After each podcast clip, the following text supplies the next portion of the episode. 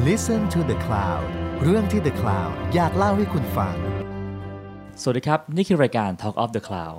สัปดาห์ที่ผ่านมามีข่าวดีของวงการโฆษณาไทย นั่นก็คือในงาน Spikes Asia ซึ่งเป็นเทศกาลโฆษณาที่ใหญ่สุดในเอเชียครีเอทีฟชาวไทย คว้ารางวัล Grand Prix มาได้จากหมวดฟิล์ม จากงาน Shop Unfriend ของ Central Midnight Sale โดยเอเจนซี่ Wolf Bangkok แล้วก็ Production House Factory 01 แต่สิ่งที่พิเศษกว่านั้นก็คือ Factory 01ยังคว้ารางวัล Spike Palm หรือ Production House ยอดเยี่ยมของงาน ซึ่งไทยห่างจากรางวัลนี้มานานมากแล้ว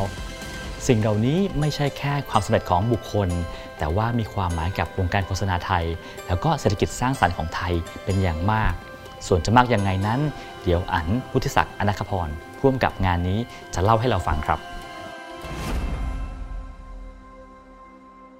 สวัสดีครับอันครับ สวัสดีครับพี่ก้องสวัสดีครับ ขอรบกวนถึงบ้านอันเลยนะครับครับ ยินดีมากครับ ก่อนอื่นเลยขอแสดงความยินดีด้วยกับรางวัลใหญ่ 2 รางวัลที่ได้รับนะครับ ขอบคุณมากเลยครับ แต่ว่าปีนี้เป็นงานออนไลน์ปะใช่ครับเขาจัดเขาจัดออนไลน์ แล้วก็ไม่ว่าจะเป็นการประกาศรางวัลหรืออะไรเงี้ยเขาก็จะแบบเหมือนให้ให้พูดเป็นคลิปแบบเฮดของของจูรี่ก็จะพูดเป็นคลิปมาครับ ก็เลยไม่มีโอกาสขึ้นไปชูถ้วยบนเวทีถ้าถ้าได้รับจริงก็อาจจะไม่ได้ไปอยู่ดีเพราะมันอยู่ที่สิงคโปร์อะไรเงี้ยครับครับอืมครับแล้วความรู้สึกเป็นไงบ้างฮะตอนนี้ผ่านไปแล้ว2 สามวันที่ผ่านมา จริงๆยังมีความงงอยู่เลยครับ คือรู้สึกมันมีความช็อก เพราะว่ามันเหมือนแบบเหรอวะ คือผมมาเคยเคยไปตัดสินเวทีนี้เมื่อแบบหลายปีมาแล้ครัวบเลยครับ แล้วก็แล้วก็เห็นเลยว่า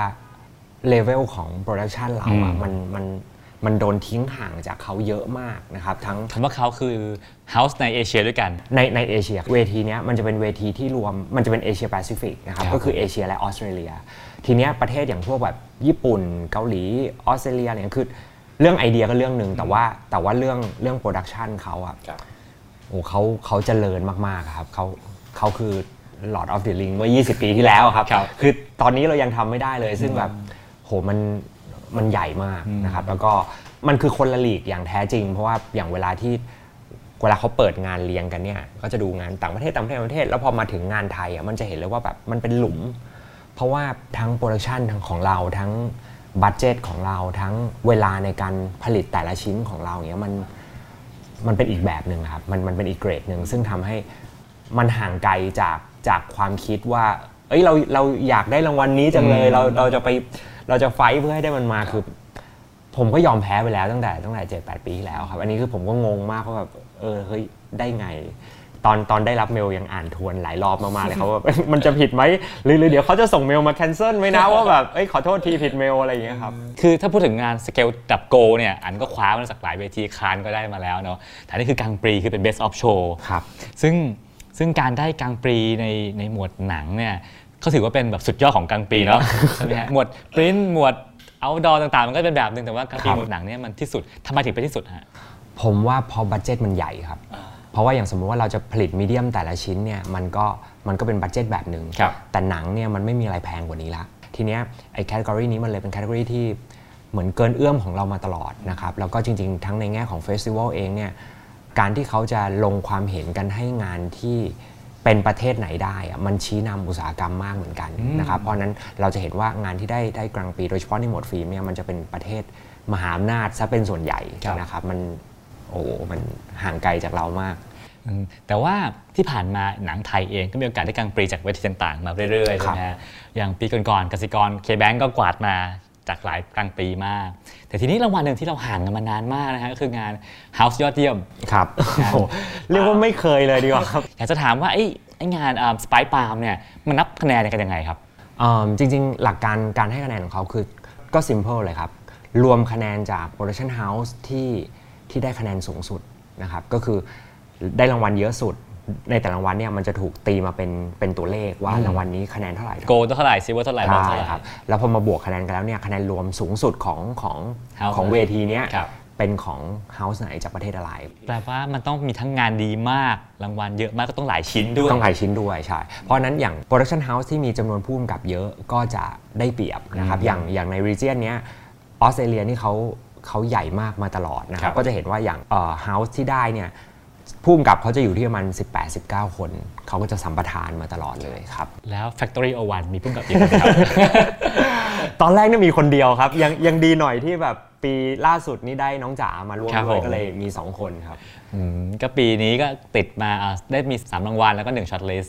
ครับใช่ก็แปลว่าเรียกว่าเป็นปีทองของอันก็พอจะได้ งานที่ทำเสร็จก็เข้าเป้าตลอด ทองแบบฟุกๆเลยแหละครับ งานดัง ๆส่วนมากเนี่ยก่อนงานจะเริ่มมันก็จะมีกระแสมีการคาดกันว่าเนี่ยมันเต็งเว้ยมันครับมีความจะได้อยู่ งาน Shop Unfriend ครับใช่ไหมฮะของ Central Midnight Sale เนี่ยงานชิ้นนี้เนี่ยมีกระแสมาไหมครับว่ามันจะได้ จริงๆอะอันเนี้ยเป็นเวทีแรกนะครับอ๋อคือปกติแล้วเวลาเราส่งไปเนี่ยสมมติเราส่งเวทีเล็ก ๆ หลายๆเวทีแล้วพอมาเวทีใหญ่อะมันจะเริ่มเฮ้ยมันมันเหมือนมันสะสมบารมีมาประมาณนึงพอเวทีใหญ่มันก็จะตุ้มขึ้นมาแล้วมันก็จะได้อะไรเงี้ยครับแต่ว่าอย่างงานเนี้ย มันมันด้วยจังหวะคือที่เป็นที่เป็นโทรฟี่จริง ๆ เราทางเอเจนซี่เขาส่งเวทีนี้เป็นเวทีแรก คือ Wolf Bangkok ใช่คครัรับบผมแต่ว่ากระแสเนี่ยมันมีมาก่อนนิดนึงก่อนจะประกาศรางวัลประมาณสัก ผมว่าสักสองสัปดาห์นะครับ คืออยู่ดีๆเนี่ยก็มีมีเอเจนต์จากจากที่อังกฤษนะครับ ติดต่อมาหลายเจ้ามากอืมๆนะครับทั้งอีเมล ทั้งขอซูมทั้งอะไรอย่างเงี้ยครับแล้วก็เขาขอมาเป็นเป็นคนขายโชว์รีลเรานะครับเป็นเหมือนตุ๊กเหมือนคนที่จะ represent house เราในใน region เขานะครับในอเมริกาในอังกฤษในอะไรเงี้ยคืออยู่ดีก็มีคนติดต่อมามากสุดๆเลยอยู่ประมาณ2สัปดาห์ที่แล้ว เราก็งงว่าแบบมันเกิดอะไรขึ้น เพราะว่างานของ Factory One ส่วนใหญ่อะเราเราจะเลือกทำงานในไทยก่อน แต่ว่างานเมืองนอกเนี่ยดังก็ดังเงินก็เยอะ ไม่เสียดายเหรอคะไอ้เรื่องเสียดายอะเสียดายครับ ทั้งโอกาสทั้งความใหญ่ของมันอืมทั้งเรื่องบัตเจตแต่ว่าคือเราก็รู้สึกว่าจริง ๆ ส่วนตัวอย่างอย่างผมเนี้ยผมเคยเป็น copywriter มาก่อนอะไรเงี้ยครับเรารู้สึกว่า skill สูงสุดเราอะมันอยู่ที่ที่ภาษาด้วยนะครับคือถ้าสมมุติว่าเราไปทำงานให้ต่างประเทศอะเราต้องปรับปรับ skill บางอย่างของเราด้วยเหมือนกัน เราก็รู้สึกว่าเราอยากเราอยากทำฐานให้มั่นคงก่อนอะไรเงี้ยครับเราเอาลูกค้าในฐานของไทยก่อนเลยครับคือ เงินมันต่างกันมากมหาศานั่ลนเลยสิครับฮะมหาศาลเลยครับ คือคือถ้าเราสนเงินน่ะงานเราอาจจะไม่ได้เป็นแบบนี้ตั้งแต่แรกครับ คือกูเอาไม่อยู่ปะหรือไม่ จริง ๆ ไม่นะครับ เพราะว่าวิธีการทำงานของเขาอะจริง ๆ แล้ว professional กว่ากว่าไทย หมายความว่าลูกค้าเขาจะค่อนข้างเคารพวิธีการทำงานของ director มากครับปกติงานเราจะอยู่ในไทยครับทำไมมันเกิดอะไรขึ้น แล้วก็พวก agent เหล่านี้เขาก็บอกว่ามันมีคนเห็นงานเซ็นทรัลแล้วเขาไปเปิดที่อังกฤษแล้ว แล้วมันก็มีกระแสกันที่นั่นอะไรอย่างเงี้ยครับถ้าต้องให้สรุปนิยามอ่าสไตล์หนังของของอันนะฮะจะเรียกว่าสไตล์อะไรฮะอย่าง House ที่ที่อังกฤษ House House หนึ่งเขาก็ define แล้วว่าเราเป็นแบบ dry humor อะไรอย่างเงี้ยครับหรือว่าแบบเป็น sarcastic ที่ very polite อะไรอย่างเงี้ยครับคือเหมือนคือผมว่าถ้าถ้าถ้าเป็นภาษาไทยครัอะบมันคงเป็นความเป็นความกวนตีนที่สุภาพอืมนะคือปกติคือจริง ๆ แล้วชองกวนตีนเองเนี่ยมันก็มีกวนตีนหลายแบบครับ หลายหลายมูดเหมือนกันเลยครับ อันนี้มันมันเป็นกวนตีนที่ห่อด้วยด้วยมารยาทและความ proper อะไรครับ มันเลยเป็นเป็นอาจจะเป็นรสชาติอีกแบบหนึ่งที่ทำให้แบรนด์ทั่วไปสามารถเล่นความกวนตีนนี้ได้โดยที่มันไม่หยาบคายหรือไม่อะไรอย่างนี้ครับ แล้วพี่ก็รู้สึกอีกอันหนึ่งคือว่าหนังอันจะเวียดเลยฮะคือมี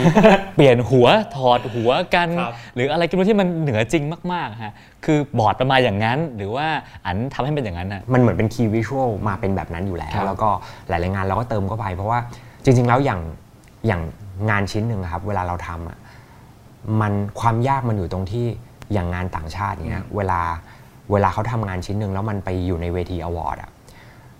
มันถูกคิดโดยบริบทจากประเทศที่เจริญแล้ว เพราะฉะนั้นมันเหมือนเขาทำงานเพื่อ target เขากลุ่มเดียวเนี่ยมันก็เป็น target กลุ่มเดียวที่จะ win award อยู่แล้วอืมนะครับแต่พอประเทศเราอะคนไทยมี character เฉพาะ เพราะฉะนั้นมันเหมือนมันต้องหา intersect ของความชอบของคนไทย และเข้าใจได้คือมีความเป็นสากลในในต่างประเทศด้วยนะครับ การใช้ visual เหล่านี้มันทำให้ไอเดียง่าย ย่อยง่ายและภาษาเป็นแบ r ริเออร์ที่ ที่เตี้ยลง คือการใช้ Visual Impact อะมันช่วยเสมอนะครับเพียงแต่เราจะ balance ตรงนี้ยังไงให้ ให้มันเหมาะกับกำลังของ production ที่เรามี ประธานเอกผอบอตมกมนขอเชิญท่านประธานขึ้นสู่ยอดเสาอืมทีนี้ถ้ามาพูดถึงงานงานชิ้นนี้บ้างฮะ Central Midnight Sale นะ Shop Unfriend ซึ่งโดยโจทย์ว่ากันตามตรงโจทย์ก็คือว่า Central Midnight Sale ชวนคนไปช็อป ซึ่งโจทย์เนี้ยทำกันมา 20 ปีแล้วมั้งฮะ แล้วก็ Wolf Bangkok ก็ทำออกมาได้ดีมากนะฮะ ตอนที่เขาเอาบอร์ดมายื่นให้อ่านเนี่ยบอร์ดเป็นไง บอร์ดเนี้ยเป็นบอร์ดที่เขาคิดมาอยู่แล้วนะครับว่ารถเขาจะแยก เป็นไอเดียนี้มาอยู่แล้ว เพียงแต่ว่าเราจะปรุงมันยังไง ให้มันเกิดขึ้นได้ใน budget ที่จำกัด เวลาหนังมันปล่อยในออนไลน์อะครับช่วงแรก ๆที่เราจะกระชากสายตาคนอืมให้อยู่กับเราจนจนมันผ่านจุด peak ครับจน product เข้าแล้วแล้ว เขาจบมันด้วยความเหมือนอิ่มอะครับครับผมไอ้ไอ้ตรงเนี้ยจะ balance ยังไงมากกว่า อันเนี้ยต้องยกเครดิตให้ให้ Wolf มาก ๆ เลยครับ เพราะว่าตอนเห็นบอร์ดอะวินาทีที่ผมเห็นครั้งแรกอะประโยคแรกที่ผมบอกพี่เต้ยครับ ที่ Wolf บอกไปเลยคือ พี่หาแผน B ไว้เลยนะครับ เพราะว่า อันเนี้ยอันเนี้ยผมยังไม่รู้ว่าเราจะทำมันไหวไหม ปกติหนังรถเนี่ยแพง หนัง mechanic เนี่ยแพง อันเนี้ยทั้งหนังรถหนัง mechanic หนัง dialogue ปิดถนน high fashion คือมันแบบโหยากมากเหมือนกันนะครับ คือก็ก็คุยคุยคุยกับทางทาง Wolf เลยว่า ในขณะที่ที่ผมหาทางแก้เนี้ยเรา develop plan B คู่ไปเลย เพื่อคือคิดเพื่อบอร์ดใหม่ไปเลยคิดบอร์ดใหม่ไปเลยเพื่อเพื่อให้มันให้ให้มันให้มันเป็นไปได้อืมนะครับ แล้วก็แต่อันเนี้ยผมก็จะหาทางไปด้วยครับ คืออันเนี้ยมันมันคือการลีนจริงๆเลยครับว่าเราเราดูว่าไอเดียเราอยู่ตรงไหน จุด Impact อยู่ตรงไหน จริง ๆ มันจะทำไม่ได้เลยถ้าถ้าเซ็นทรัลไม่ได้เป็นลูกค้าที่เราทำมาให้หลายรอบแล้วนะครับคือมันเหมือนเราเราพอจะรู้ธรรมชาติของของลูกค้าแล้วก็รู้ว่าเขาให้ความเชื่อมั่นกับเราประมาณหนึ่งอันเนี้ยผมผมเชื่อเสมอว่างานจะดีได้เนี่ยเพราะผู้กำกับอะถูกลูกค้ากำกับมาครับอย่างดีอืมนะครับคือการที่เขากำกับเราแล้วเขาเขาทำให้เรารู้เลยว่าเออเราเราเราจะต้องเต็มที่กับมันจริง ๆ เราจะพลาดกับมันไม่ได้เลย เพราะว่าเพราะว่าเขา เขาไม่ได้สร้างปัญหาอะไรให้เราเลยเขา support เราอย่างเดียวอืมซึ่งความน่ารักของหนังของหนังชุดนี้ก็คือเรื่องตัวแสดงที่เป็นลูกครึ่งนางแบบสองคนครับนะฮะที่พูดไทยไม่ค่อยชัดใช่ครับ จริงๆ visual มันต้อง high fashion มากนะครับแล้วก็แต่เรารู้สึกว่ามันมี gap หนึ่งเสมอว่าพอเป็นหนังไทยตัวแสดงเป็นคนไทย เป็นหนังฝรั่งตัวแสดงต้องไม่พูดอะไรเลย หรือพูดภาษาอังกฤษ จริงๆมันเป็นเหตุการณ์ที่เกิดขึ้นกับผมนานมากแล้วครับผมผมเคยไปหาเพื่อนที่ a b a c ครับแล้วก็มันมีคนหนึ่งเนี่ยขึ้นลิฟต์ไปพร้อมกับผมครับ แล้วเขาก็เป็นฝรั่งเลย คือผมไม่ได้ expect ว่าเขาจะพูดพูดภาษาไทยได้ เป็นนักศึกษาไงครับ แล้วพอเขาพูดภาษาไทยออกมา เป็นภาษาไทยที่ชัดมากๆ และเป็นคำแบบเหมือนมนุษย์มนุษย์นะครับว่าคุยกัน มึงเฮียกวนตีนอะไรคือเราเชี่ยโหมันมัน impact เรามากไอ้ไอ้ไอ้ moment นั้นอะเราก็เลยแบบเออวันหนึ่งเราอยากทำอันเนี้ยแล้วพอมาทำไอเซนทันครั้งนั้น มันก็รู้สึกว่า เออมันเหมาะมันเหมาะที่จะเอาเอา mood นี้มาใช้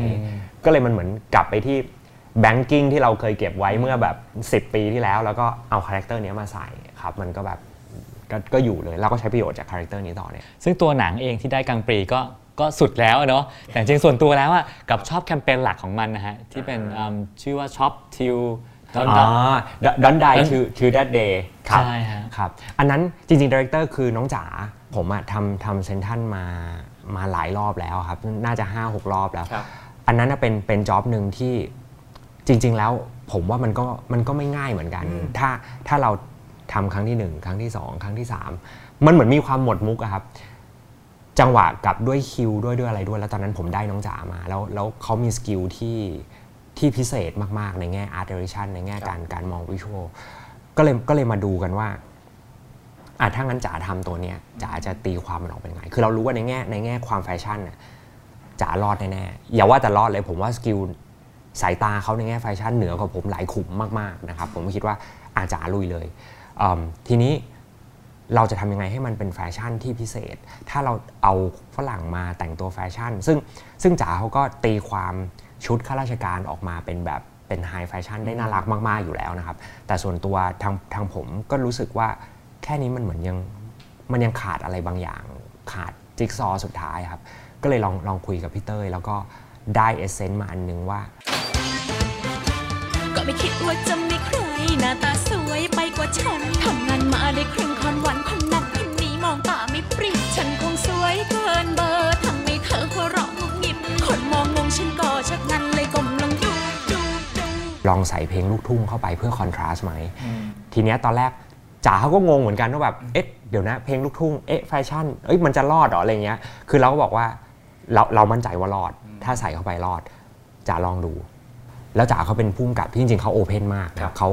เขาเขาฟังว่าอะโอเคก็ได้ลองดู แล้วเขาก็ไปเขียนเนื้อมา แล้วเขาก็เอาเอาเนื้อมาขายผมนี่แหละว่าแบบเนี่ยจ๋ามองมันเป็นอย่างเงี้ยผมอ่านรอบแรกอะแล้วผมแบบผมรู้สึกเลยว่าเฮ้ยแม่งซัมติงแล้วว่า ผมไม่ได้ปรับก๊อปปี้เลยแม้แต่คำเดียว ทุกทุกอันที่เกิดขึ้นนี่คือจ๋าเขาเขียนกับผู้ช่วยเขาทำกันมา แล้วผมรู้สึกว่าแบบโหมันดีมาก มันอยู่มากๆเลยอย่างเงี้ยก็เลยงั้นจ๋าทำเลยจ๋าแบบ เอาเลยเขาก็ไปทำเป็นเพลงลูกทุ่งไปแล้วพอประกอบกันปุ๊บผมรู้สึกว่าแบบ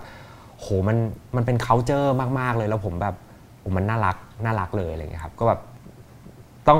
ต้องทั้งขอบคุณจ๋าแล้วก็แล้วก็ดีใจกับเขาด้วยมาก ๆ เลยครับ มันคือฉาก ข้าราชการไทยเนาะข้าราชการไทยทุคนยังไม่ได้ดูนะฮะครับสถานที่ต่างๆ ทั้งโรงเรียนทั้งออฟฟิศนะฮะแล้วก็ทุกคนใส่ชุดกากีตามสูตร แต่ว่าเปลี่ยนให้กลายเป็นแฟชั่นสุดใช่ครับๆแล้วก็แบบทั้งหมดเป็นฝรั่งหมด ใช่ครับ แล้วก็ดนตรีเป็นเพลงลูกทุ่งประกอบ ใช่ครับโคตรมัน แล้วก็ล้อล้อกับพวกความ c u เจอร์ข้าราชการผู้ใหญ่มาทุกคนต้องไหว้อ่าอะไรเงี้ยคือมันน่ารักมากเลยครับอืมก็เป็นงานที่ที่ที่ดีมากนะฮะทีนี้ถ้าเกิดถามว่าอ่านวิธีคิดของอ่านเองเวลามีโจทย์ มาถึงอ่านปั๊บงานประเภทไหนที่อ่านจะรับอันไหนแบบเขี่ยทิ้งโอ้โหนี่ไม่ไหวจริงๆว่ะจริงๆคำคำว่าเขี่ยทิ้งมันอาจจะมันอาจจะฟังดูแรงไปครับมันเหมือนจริง ๆ เราไม่เหมาะมากกว่า คือผมรู้สึกว่า คนมักจะมองว่าหนังหนังคือเหมือนกันหมด แต่ในตัวหนังเองอะมันมีมันมีหลายอันมาก มันมีทั้งทั้งฟีเจอร์ฟิล์มทั้ง MV ทั้งหนังโฆษณาครับพอเรามามองหนังโฆษณาเขาจะรู้สึกว่าหนังโฆษณาเหมือนกันหมดคือ ในมุมของคนอื่นที่ไม่ได้ทำอาชีพนี้ครับ แต่จริงๆในในหนังโฆษณาเองอะ่ะมันก็แบ่งเป็นหลายแบบมากนะครับ ซึ่งโหมันแตกต่างกันหมดเลยครับ สมมุติว่าไอ้ตรงเนี้ยส่วนมากเราจะดูว่ามันมันเข้ามือเราไหมเราเราสามารถจัดการกับมันได้ไหม หรือหรือเราควรจะบอกเขาว่าเอ้ยลองใช้พุ่มกับคนนี้ไหมเราว่าเหมาะกว่านะ ซึ่งเราทำบ่อยมากนะครับคือคนที่ไม่เข้าใจก็จะรู้สึกว่าเฮ้ยทำไมหญิงนี้วะไม่รับงานแล้วยังไล่กูไปทำกับคนอื่น คือจริง เปล่าเลยครับ อยากได้เงินมากเหมือนเหมือนเหมือนการทำงานต่างประเทศนะครับ อยากทำมากอยากได้รับงานใหญ่ขนาดนั้น แต่ว่าเรารู้ว่าถ้าเขามาหาเราอะและและเราบอกเขาตรงๆว่าเราไม่เหมาะ แล้วมีคนที่เก่งเรื่องนี้มากกว่าเรา คนนั้นก็จะได้งานที่เหมาะสม แล้วพองานออกไปดีอะผมว่าครีเอทีฟก็จะไม่โกรธเรา ลูกค้าก็จะไม่โกรธเรา ดีกว่าเราแบบ ฝืนทำไปแล้ว แล้วมันก็เละคามือเราเขาจะไม่กลับมาหาเราอีกเลย เราก็รู้สึกว่าแบบเอออันนี้เราปฏิเสธดีกว่า ซึ่งอันน่ะขึ้นชื่อเรื่องการปฏิเสธงานพอสมควร คือใครก็ตามอยากจ้างอันจะต้องหาวิธีกราบกรานว่าคุณอันครับเนี่ยจริงๆเข้าใจผิดมากเลยครับจริงๆเข้าใจผิดคือคืออย่างอย่างบางทีอะครีเอทีฟส่งส่งงานมาแล้วบอกว่าพี่อั๋นอยากให้ทำงานนี้มากเลย ไม่มี food shot ไม่ต้องกลัวคือผมไม่มีปัญหาเลยคือ hard sell อะไรก็ได้คือได้หมดคือผมอะผมทำโฆษณาเพราะผมชอบโฆษณา เพราะฉะนั้นเรื่องการ hard sell ไม่ใช่ปัญหาครับและและงานที่ได้รางวัลส่วนใหญ่อะในห้องตัดสินนะเขาไม่ได้มาคุยกันเรื่อง ภาพสวยไหมไม่มีเลยนะครับ ครับ ภาพสวยไหมตัวตัวแสดงยังไงคือไม่เลยนะครับ ส่วนมากเขาจะคุยกันเรื่อง marketing ทั้งนั้น งานที่ได้รางวัลส่วนใหญ่เป็นงานที่คณะกรรมการมองว่ามัน effective ครับในในเชิงของการตลาดอะไรเงี้ยครับ เพราะฉะนั้นจริงๆ แล้วเราไม่มีปัญหากับความ hard sell เพียงแต่ว่า hard sell ยังไงที่เป็น hard sell ที่เราอยากดูอ่าคือแค่นั้นเองครับอะที่กลับมาแล้ว brief แบบไหนฮะที่ยื่นให้อั๋นแล้วอั๋นจะรีบรับทันที เคลียร์ทุกงานยอมทำ brief นี้ จริง ๆ ผมผมคิดว่า ส่วนตัวผมเชื่อว่ามนุษย์อะมันไม่เคยตัดสินใจด้วยสมอง เป็นส่วนลอจิกขนาดนั้นนะครับ ส่วนมากคนจะตัดสินใจด้วยอารมณ์นะครับ ทีเนี้ยการขายของที่เกิดขึ้นเนี่ยผมว่ามันต้องมันต้องมีส่วนที่เรียกว่าเหมือนการซื้อใจซื้อความรู้สึกของคนดูนะครับ ซึ่งงานที่เป็นความการซื้อความรู้สึกของคนดู มันมักจะมีแก่นที่มีความเป็นมนุษย์ เราจะพูดกับ target เนี้ยเราต้องคิดแบบ target เนี้ยซึ่งถ้ามันมี essence นั้นอยู่ในหนังครับ และและผมรู้สึกว่าหนังอะมันเคารพคนดูคือครับ นั่นก็คือเรื่อง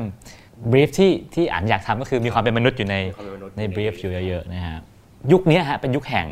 ที่เขาว่ากันว่าการปรับตัวของวงการโฆษณาครั้งใหญ่เนอะลูกค้าลด budget production ลงเยอะมาก มี สื่อต่างๆ มีอินฟลูเอนเซอร์ทำวิดีโอ อยากครับทำวิดีโอวันนี้ปั๊บจ้างใครก็ได้มากได้มายเลยแล้ว director อยู่ยังไงฮะวันนี้ จริง ๆ แล้วผมรู้สึกว่าเป็นปัญหาระดับโลกเลยนะครับ ผมเพิ่งให้สัมภาษณ์กับสื่อที่ยุโรปเจ้าหนึ่งไปครับครับแล้วเขาก็คำถามที่เขาถามผมก็เป็นนี่เลยครับ เป็นเรื่องแบบคุณคิดว่าเรื่องแบบ mega production น่ะมันจะกลับมาสู่วงการโฆษณาอีกไหม นี่คือสื่อในยุโรปถามนะครับ คือเขามีปัญหานี้เหมือนกันอะไรเงี้ยถ้าในแง่ global อะผมก็บอกเขาไปแบบจริง ๆ ผมก็พยายามพยายามจะขายขายวงการโฆษณาไทย ผมก็บอกว่าจริง ๆ แล้วไอ้ไม่ต้อง mega production ไอ้ job แบบ proper อะ budget แค่แค่ proper ใน region ของเขาอะมาอยู่เมืองไทยอะมันเป็น mega production แล้วนะ ลองใช้ไหม คือลองมาใช้ house ในไทยไหม คือผมรู้สึกว่าแบบ ผมมาอยากให้ให้อุตสาหกรรมของไทยมันแข็งแรงนะครับครับซึ่งเราอะสามารถส่งออกตรงนี้ได้สบายๆ ผมรู้สึกว่าอันเนี้ยเป็นเป็นปัญหาระดับโลกครับในปัญหาระดับในในไทยเองอะตั้งแต่ก่อนโควิด หรือหรือหลังโควิด หรือระหว่างโควิด หรือช่วงเนี้ย cost มันลดลงไม่ต้องสงสัยนะครับไอ้ cost ที่ลดลงเนี่ยมันก็ส่งผลต่อ production แน่ๆนะครับหรือลูกค้าก็จะไม่รอนาน ลูกค้าก็จะไม่ลงทุนเยอะ ผมว่าเรื่องแบบเนี้ย ไม่รู้จะฝืนธรรมชาติยังไงนะครับ ธรรมชาติในที่เนี้ยผมว่ามี 2 แบบ แบบแรกถ้าเอาแบบดิบๆเลยเนี่ยคือราคาลงแล้วมันไม่ขึ้นหรอกครับ เสมอคือเราคือเราอย่าหวังว่ามันมันจะกลับไปเป็นเหมือนเมื่อก่อนผมจำได้ว่าหนังเรื่องหลังๆ ที่ผมทำสมัยเป็นครีเอทีฟก่อนจะเปลี่ยนเป็นผู้กำกับครับ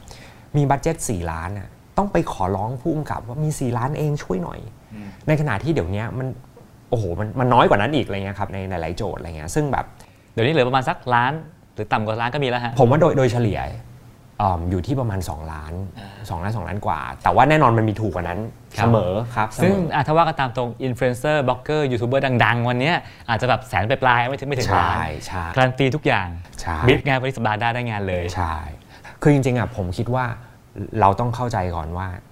สิ่งที่ดีที่สุดอะไม่ได้อยู่รอดเสมออมอันนี้เป็นความจริงของโลกครับนะครับมีหลายอย่างที่เป็นของที่ดีแต่มันตายเหมือนกัน แต่ว่าอันนั้นอะเป็นเรื่องของธรรมชาตินะครับลองกลับมาดูสิ่งที่เราทำได้ หนังโฆษณามันมันเป็นอย่างที่บอกเป็นมีเดียมที่ใช้เงินเยอะที่สุดนะครับฟังก์ชันมันอะต่างจากคลิปปกตินะครับมันอยู่ที่ว่าลูกค้ามองอย่างไรคือลูกค้าหลาย ๆ เจ้า เดี๋ยวนี้มองแพลตฟอร์มเป็นโจทย์อืมหมายความว่า Facebook อยากได้สื่อแบบไหนทำสื่อแบบนั้น ซึ่ง มันก็จะมีออปชันหลาย ๆ แบบให้ลูกค้าเลือกนะครับในขณะที่ตัวหนังโฆษณาเองอะ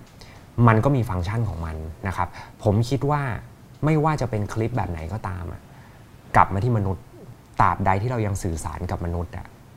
อารมณ์เป็นเรื่องสำคัญนะครับอารมณ์ในที่นี้ผมไม่ได้หมายถึงว่ามันจะต้องดราม่านะครับหมายถึงว่ามนุษย์มันมีสมองส่วน logic และอารมณ์เนี่ยแยกขาดจากกัน ส่วนที่อารมณ์เนี่ยชนะสมองเสมอ เหตุผลที่ video presentation กับหนังโฆษณาราคามันต่างกันมาก เพราะโฆษณามันคอนเน c t กับคนอิโมชัน a ล y ในเวลาที่สั้นอืมและ High Production เพราะฉะนั้นที่มัน High Production เพราะอะไร เพราะมันมันเหมือนการใส่สูตรออกงานนะครับทำไมชุดสูตรชุดหนึ่งเป็นหมื่น ในขณะที่เสื้อยืดกางเกงขาสั้น มันห่อหุ้มร่างกายได้เหมือนกัน แต่เราใส่ชุดนั้นไปออกงานไม่ได้ เวลาที่ค่ามีเดียมันสูง มันต้องการที่เวลาคนเห็นเราอะแล้วเกิดความประทับใจ วิดีโอของโฆษณาเป็นเครื่องมือหนึ่งที่ขายของพร้อมกับความสร้างสร้างความประทับใจได้ อันเนี้ยเป็นทักษะเฉพาะครับซึ่งผมว่าตราบใดที่เรายังต้องการคนยังเชื่อในแบรนด์ และต้องการให้แบรนด์สร้างความประทับใจได้อยู่อะผมว่ายังไงมันจำเป็นนะครับ มันจำเป็น ทีนี้พอถอยกลับมาในแง่ของ director เนี่ย ผมรู้สึกว่า director โฆษณาเองอะก็มีหลายกลุ่มอืมเหมือนกันนะคครับผมคิดว่ามันจะมีบางกลุ่มที่เอฟเฟก และมีบางกลุ่มที่ยังไม่เอฟเฟกสมมุติถ้าเรามองหนังโฆษณาเป็นเป็น iPad ครับมันไม่ได้หมายความว่าในชีวิตนี้เราจะใช้ iPad อย่างเดียวอืมเราใช้โทรศัพท์ด้วย เราใช้คอมด้วย เราใช้พัดลมด้วย เราใช้แอร์ด้วย เราใช้ทีวีด้วย เราใช้เราใช้บ้านด้วย เราใช้รถด้วย การที่แบรนด์แบรนด์หนึ่งจะ survive อยู่ได้อะมันต้องการเครื่องมือหลายแบบ แต่ตอนเนี้ยเนื่องจากผมว่ามันเป็นเหมือนยุค panic นะครับครับ แพลตฟอร์มมา เครื่องมือใหม่ ๆ มา มันก็เลยมีการพูด แบบว่าเอ้ยเราเราเราจะต้องไปใช้เครื่องมือแบบนั้นแล้วนะ แต่มันไม่ได้หมายความว่า ถ้าเราพึ่งเครื่องมือแบบนั้นอย่างเดียวแล้ว แล้วมันจะแบรนด์เราจะแข็งแรงมันมันคนละเรื่องเลยครับคือ เราต้องการเครื่องมือทุกอย่างอยู่ดี ไม่ใช่ว่าใช้แทนกันแต่ใช้เสริมกันมันแทนกันไม่ได้เลยครับสำหรับผมนะครับมันแทขับนกันเฮามาจะเอามาแทนหนังก็ไม่ได้ไม่ได้ครับคือเอาง่ายๆอย่างตอนเราเราคุยกันในคลับเฮาส์ครับบางทีมอดเ r เตอร์ยังต้อง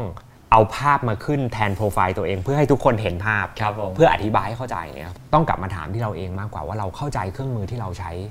มากน้อยแค่ไหน จริงๆ simple เลยครับ แค่เลโช4ต่อ 5 ของ Facebook เนี่ยที่เป็นแนวตั้งอืมสิ่งที่เราได้กลับมาคืออะไร ได้กลับมาคือมันเต็มจอมากขึ้นครับนะครับมันเต็มจอมันรู้สึกภาพมันใหญ่ขึ้น แต่ว่าถ้าเราลองมาดูโครงสร้างของร่างกายมนุษย์จริงๆเนี่ยมนุษย์ไม่สามารถมองข้างบนกับข้างล่างพร้อมกันได้อืมทุกคนเปิด Facebook ขึ้นมาเดี๋ยวนี้ มองเลยว่าภาพบนสุดของตัวเองเป็นอะไร ซึ่งคลิปพวกเนี้ย เราจะไม่ได้มองมันได้เหมือนภาพนิ่ง เราจะมองไม่ได้แค่ช่วงเวลาจำกัด คุณดูภาพบนสุดของคุณ 3 วิ คุณเห็นอะไรก็ตาม คว่ำโทรศัพท์ แล้วตอบผมว่าบรรทัดล่างสุดเขียนว่าอะไร เราดูไม่ได้นะครับ คือ at the end น่ะ หนังมันถูกทำให้เป็นเลโชแนวนอน เพราะสายตาของมนุษย์อะ มันมองเป็นแนวนอน เพราะมนุษย์ตั้งฉากกับโลกแบบแรงดึงดูด มันมันแทบจะไม่มีสัตว์อะไรที่กระโดดมาจากข้างบนหรือขึ้นมาจากข้างล่าง มันมาแนวราบ โดยธรรมชาติมนุษย์เลยเลย expect ให้วัตถุเข้าซ้ายขวา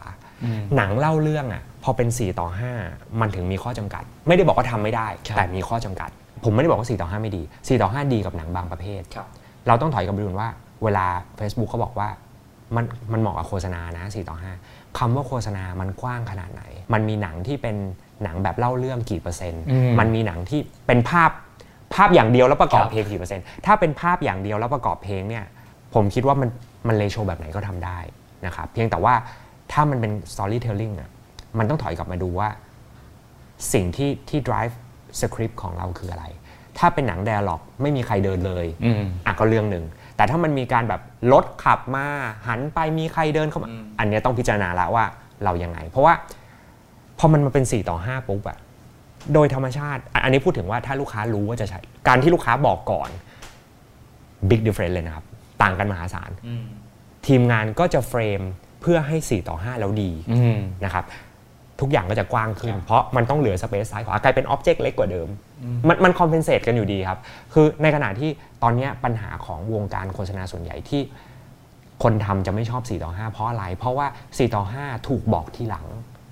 หลังจากอ๋อหนังเสร็จแล้ว แล้วพอจะไปทำโพสต์จะบอกอะเอา4ต่อ5ด้วยนะ แปลว่าอะไรแปลว่า 16 9 ที่ถ่ายมา มันถูกครอปแล้วเรื่องมันเล่าไม่รู้เรื่อง แล้วพอไปในออนไลน์สแตทออกมาก็แย่ มันก็กลายเป็นงูกินหางกันไปเรื่อยๆอะไรอย่างเงี้ยครับคือจริงๆแล้วอย่างลูกค้าผมอะผมพยายามจะถามเขาก่อน เอา4ต่อ5ไหมถ้าเอาบอกแต่ต้น เราก็จะทำเพื่อ 4 ต่อ 5 ตั้งแต่แรก แล้วมันมีผลถอยกลับไปสคริปต์เลยว่าสคริปต์ต้องปรับ เพราะมันไม่เอื้อต่อต่อการเคลื่อนที่ของวัตถุใน frame อันนี้เป็นวิทยาศาสตร์ล้วนๆและ และตาเรามองได้จุดเดียวนะครับเพราะนั้น balance ของความใหญ่เล็กของ object ตัวละครแบบเดิมที่เวลา frame 16 9 ต้องนั่งกันระยะนี้มันต้องเปลี่ยนระยะ เพราะเราต้องปรับ sizingโต๊ะที่เคยเป็นโต๊ะสี่เหลี่ยม มันต้องเปลี่ยนเป็นวงกลมหรือเปล่า เพื่อเพื่อพุชเขาออกไปให้มันคือผมคิดว่างานที่ดีมันต้องถูกคิดละเอียดหมด แล้วเวลาลูกค้ามาหาเราเราจะคิดละเอียดหมด เพราะนั้นการที่เขาบอกก่อนอะมันโอ้มันต่างมากนะครับอย่างที่บอกคือถ้าเรารู้ว่าเราจะทำอะไรไปเพื่ออะไรอะ มันทำได้หมดทุกอย่างแหละนะครับ คืออันนี้มันก็ถอยกลับมาว่า มันอยู่ที่ลูกค้ามองมองว่าเขาต้องการคุณ i t y แบบไหน ซึ่งผมรู้สึกว่า at the end นะมนุษย์ต้องการของมีคุณ i t y เสมอนะครับทีนี้มันก็มันก็แล้วแต่เราละว่าเราจะลงทุนเพื่อลูกค้าเรามากน้อยแค่ไหนครับทีนี้เรากลับมาถึงประเด็นสุดท้ายของเรานะฮะเรื่องของรางวัลอีกครั้งหนึ่งนะฮะอันนี้คิดว่ารางวัลที่ได้รับมาทั้งสองรางวัลนะฮะเป็นรางวัลที่ มันไม่ใช่เรื่องของปัจเจกเนาะมันเป็นเรื่องของวงการโฆษณาไทยเรื่องของประเทศไทยรางวัลเนี้ยมันสำคัญกับประเทศเรายังไงฮะผมคิดว่าการที่อย่างน้อยในใน region เนี้ยคือคือเราต้องยอมรับว่าโลกเนี้ย at the end มันมีมันมีความ racist อยู่ไม่มากก็น้อยคเสรับมอนะครับเสมอแม้กระทั่งประเทศเอเชียด้วยกันไอ้เรื่องที่เราจะได้ production of the year ของ region อะผมว่ามันเป็นเรื่องที่แบบต่างชาติรู้สึกว่า เขาเคยสัมปทานกันมาออสเตรเลียญี่ปุ่นนิวซีแลนด์เวียนเทียนกันมา 3 ประเทศนี้ แล้วอยู่ดีมันมีประเทศอย่างเราโผล่ขึ้นมา ผมคิดว่ามันเหมือนการสะกิดอะครับ มันทำให้เขาหันมาแล้วเห็นว่ามันมีมันมีตัวตนของเราอยู่ใน region นี้ จริง ๆ แล้วหลาย ๆ แบรนด์เนี่ยที่เป็นที่เป็น global หรือเป็น network อะเขาก็สนใจที่จะย้ายฐานการผลิตมาที่ประเทศเราอยู่แล้ว ในแง่ของ production ครับนะครับพอเขาย้าย production มาประเทศเราเนี่ยข้อดีของมันก็คืออย่างแรกเลย ถ้าหนังถูก production ที่ประเทศอื่น และแปลเป็นภาษาไทยครับผมมันจะกลายเป็นว่าเราอะต้องใช้คอนเทนต์ที่ที่ดีไซน์มาเพื่อประเทศอื่นอะอะเหมือนที่เราเคยเห็นพวกหนัง original ทั้งหลายแหละที่ทั้งหลายแหละพากย์ทับเป็นหน้าตาคนเท่าไหร่แหละแล้วพากย์ทับลงไป พวกเราอาจจะชิน แต่จริงๆมันเป็นการชินกับความประหยัดของเขาครับนะครับแต่จริงๆ ลองคิดดูว่าถ้าหนังมันถูก production ในไทยอะ ลูกค้าไทยเองอะที่ที่เป็นศูนย์กลาง เมื่อก่อนต้องไปรับหนังเข้ามา ลูกค้าไทยก็จะเป็นศูนย์กลางของ production ละครับยอดที่เขาดูอยู่อะเขาคอนโทรลได้มากกว่าเดิมมากๆ เพราะเข้าใจคนไทยมากกว่าอืมชาวต่างชาตินะครับ และเอเจนซี่เองก็จะมีงานมากขึ้นเฮาส์ก็จะมีงานมากขึ้น และและพอต่างชาติเห็นศักยภาพตรงเนี้ยอย่างปัจจุบันการทำงานข้ามประเทศมันง่ายมาก การกำกับให้กับต่างชาติ โดยที่ใช้ Facility ในไทยแล้วเขาและลูกค้าก็ซูมมาจากต่างประเทศเนี่ยมันเกิดขึ้น จะกลายเป็นปกติอยู่แล้วมันมันจะทำให้เรากลายเป็น hub ได้จริง ๆ ถ้าเขามาลงทุนที่ประเทศเรานะครับ มันจะกลายเป็นความเหลื่อมล้ำของ production เนี่ยมันจะค่อยๆน้อยลงน้อยลงน้อยลงบวกกับเราอะชินกับการที่ต้องคิดคิดเยอะๆ แล้วทำน้อยๆ เพราะเรามี budget ไม่สูงครับผมตอนเนี้ยเราจะได้คิดเยอะใน budget ที่พอเพิ่มขึ้นผมอืมผมคิดว่ามันจะเป็นการสวนที่ที่มีกำลัง ลดลดมาในเกียร์ที่เหมาะสม แล้วมันจะมันจะมีกำลังในการทำให้เรามีอำนาจต่อรองกับต่างประเทศได้มากขึ้น มันเคยมีหนังโฆษณาตัวหนึ่งครับที่ที่ผมไปอ่านอ่านบทความที่เขาสัมภาษณ์มาเนี่ยแต่นั้นเป็นของอเมริกานะครับ คือค่า production เขาคือแบบ 146 ล้านเนี่ยค่า production นะครับ ไม่นับค่า media นะครับ production อย่างเดียวอะแล้วเรารู้สึกว่าแบบ โหมันมันกี่สิบเท่าวะเนี่ย คือโห มันมันไม่รู้จะพูดยังไงครับ มันไม่รู้จะพูดยังไงว่าแบบความความแตกต่างมันเราสู้ไม่ได้เลยอะครับ ต่อให้เราคิดได้เหมือนกัน เราก็ทำไม่ได้อะครับ แต่ว่าเนี่ยคือถ้าเราสามารถคิดและเราสามารถทำมันได้แบบไม่มีข้อจำกัดอะคือที่ผ่านมาประเทศไทยอะประเทศเราเล็กครับประเทศเราเล็ก ผมเข้าใจว่าบัตเจ็ตมันต้องไม่สูง เพราะคอน sumer เราจำนวนกลุ่มเล็ก แต่ว่าต่อไปเนี่ยผมมองในแง่ positive ว่าการมีแพลตฟอร์มต่างๆ เข้ามาการ connect กันกับต่างชาติง่ายขึ้น การทำตลาด แม้กระทั่งของไทยเองอะต่อไปมันจะไม่ไม่ไม่ได้ไม่ได้มองแค่กรุงเทพละ มันจะมองไปเป็นทั้งประเทศ มันจะมองไปเป็นประเทศเพื่อนบ้านด้วยนะครับ เหมือนเหมือนมีความเป็น regional อยู่ในนั้นเหมือนกัน เพราะฉะนั้นมันเอื้อต่อการที่เราจะทำหนังที่ที่สากลขึ้นนะครับในการสื่อสารกับหลาย ๆ ประเทศได้มากขึ้น มันผมว่ามันเป็นไปได้นะครับ การที่เราได้รางวัลนี้มันเหมือนเป็นการสะกิดให้ทุกคนในอุตสาหกรรมนี้ในในรอบ ๆ เราแม้กระทั่งคนในประเทศเราเองอบอกว่าเฮ้ยเรายัง เรายังสู้กับเขาได้อยู่นะ หนังหนังตัวที่ได้กลางปีเนี่ย มีชาวต่างชาติถามผมเยอะมากว่า เรา CG ยังไงอะอืมคือเราไม่มีเงินหรอก เราเราเอารถมาเลื่อยอะเอารถมาผ่าแล้วก็แล้วก็ลากคือเราสามารถหาวิธีที่ทำแล้วแล้วสู้กับเขาได้ อันนี้มันเป็นเหมือนเหมือนจดหมายแนะนำตัวว่า เวลาเวลาคุณนึกถึงเอเชียแปซิฟิกคุณจะนึกถึงแค่ 3 ประเทศอะตอนเนี้ย มันมีอีกประเทศหนึ่งนะ ที่มีตัวตนอยู่ตรงนี้ด้วย เพราะฉะนั้นผมว่ามันเปิดโอกาสให้เราหลาย ๆ อย่างนะครับ สุดท้ายแล้วฮะ คือถ้าเราเราอยากเห็นวงการโฆษณาไทยพัฒนาขึ้นไปข้างหน้านะฮะ จากใจ director เนี่ยอยากฝากอะไรถึงลูกค้าถึงครีเอทีฟถึงผู้ชมบ้างฮะอืมจริง ๆ แล้วผมคิดว่า ผมถูกสอนมาว่าโฆษณาเป็นแขกที่ไม่ได้รับเชิญเสมอนะครับ ถ้าเราทำคอนเทนต์ของเราอะให้เหมาะสมกับการเป็นแขกที่ไม่ได้รับเชิญอะเราก็จะเป็นแขกที่ไม่ได้รับเชิญอยู่นั่นแหละ แต่ว่าถ้าเรามีวิธีเป็นเขาไม่ได้เชิญเรามาปาร์ตี้ แต่เรามาปาร์ตี้แล้วทำให้ปาร์ตี้ของเขาดีขึ้นได้อะต่อไปเขาจะตั้งใจฟังเรา เขาจะเปิดประตูรอรับเราอยู่แล้วนะครับ จริง ๆ แล้วอย่างอย่างเรื่องของอัลกอริทึมของแพลตฟอร์มต่างๆ มันก็จะมีอย่างนี้ล่าสุดผมเพิ่งไปฟังบรรยายมา มันก็จะเป็นเรื่องของแบบ past performance นะครับว่าเพจของเราเนี่ยเราแชร์คอนเทนต์ที่มีคุณภาพอย่างต่อเนื่องหรือเปล่า ถ้าเราแชร์คอนเทนต์ที่มีคุณภาพอย่างต่อเนื่อง มันก็จะส่งผลให้ Facebook ปล่อยให้คนอื่นเห็นคอนเทนต์เราง่ายขึ้น แบรนด์ก็เหมือนกันครับ จริง ๆ เมื่อก่อนยุคก่อนมีแพลตฟอร์มมันก็เป็นโน้ตฮาวที่ครีเอทีฟพยายามพูดกับลูกค้าอยู่แล้วว่า ถ้าเราทำหนังแล้วให้สนุก มันเป็นหนังโฆษณานี่แหละ แต่คนจะรอดู คนจะรอดูเราจะมีโอกาสการขายคือมองเป็น long term ครับมันก็ถอยกลับมาที่ business ของเราอะเรามองว่าแบรนด์ของเราอะจะอยู่อีกกี่ปี ถ้าแบรนด์เราจะอยู่แค่ปีเดียวอยากทำอะไรทำเลยอืมแต่ถ้าคิดว่าเราอยากให้แบรนด์เราอยู่ไปอีก 10 ปีอะการที่ทำให้ consumer อะพร้อมที่จะฟังเราทุกครั้งที่เราพูด เหมือนเรามี speech เราไม่ได้เป็นแค่แขกในงานแต่งงานที่คุยกันเองเราไม่มีใครฟังครับ หรือเป็นประธานที่อยู่ข้างบนแล้วพูดแล้วทุกคนคุยเล่นไปด้วยอะ แต่ถ้าเราอยากให้ทุกครั้งที่เราขึ้นเวทีแล้วห้องมันเงียบแล้วเขามองมาที่เรา และพร้อมจะหัวเราะกับทุกมุกที่เราพูด พร้อมจะฟังว่าเรามี benefit อะไรให้เขาอะมันเป็นเรื่องของการสะสม และเราทำได้ครับ อยากให้ทำครับอืมครับนั่นก็เป็นสิ่งที่ director อั๋นฝากไว้นะฮะครับผมก็หวังว่านะฮะหวังว่าปีนี้หลังจากเวที Spikes Asia ไปแล้วนะฮะงานชิ้นนี้จะเดินเก็บรางวัลจากเวทีอื่นอย่างต่อเนื่องสาธุเลยครับสมมติว่าถ้าครบ การแสลมครบทั้งทั้งทั้งโลกเดี๋ยวเรากลับกลับคุยกันใหม่โอ้นะฮะโหยินดีมากครับ ขอให้ได้เดี๋ยวครับได้ครับ ขอบคุณอันมากนะครับผม ขอบคุณมากๆเลยครับขอบคุณครับครับสสวัวัสสดีดีครับ ติดตามเรื่องราวดีๆ และรายการอื่นๆจาก The Cloud ได้ที่ readthecloud.co หรือแอปพลิเคชันสำหรับฟังพอดแคสต์ต่างๆ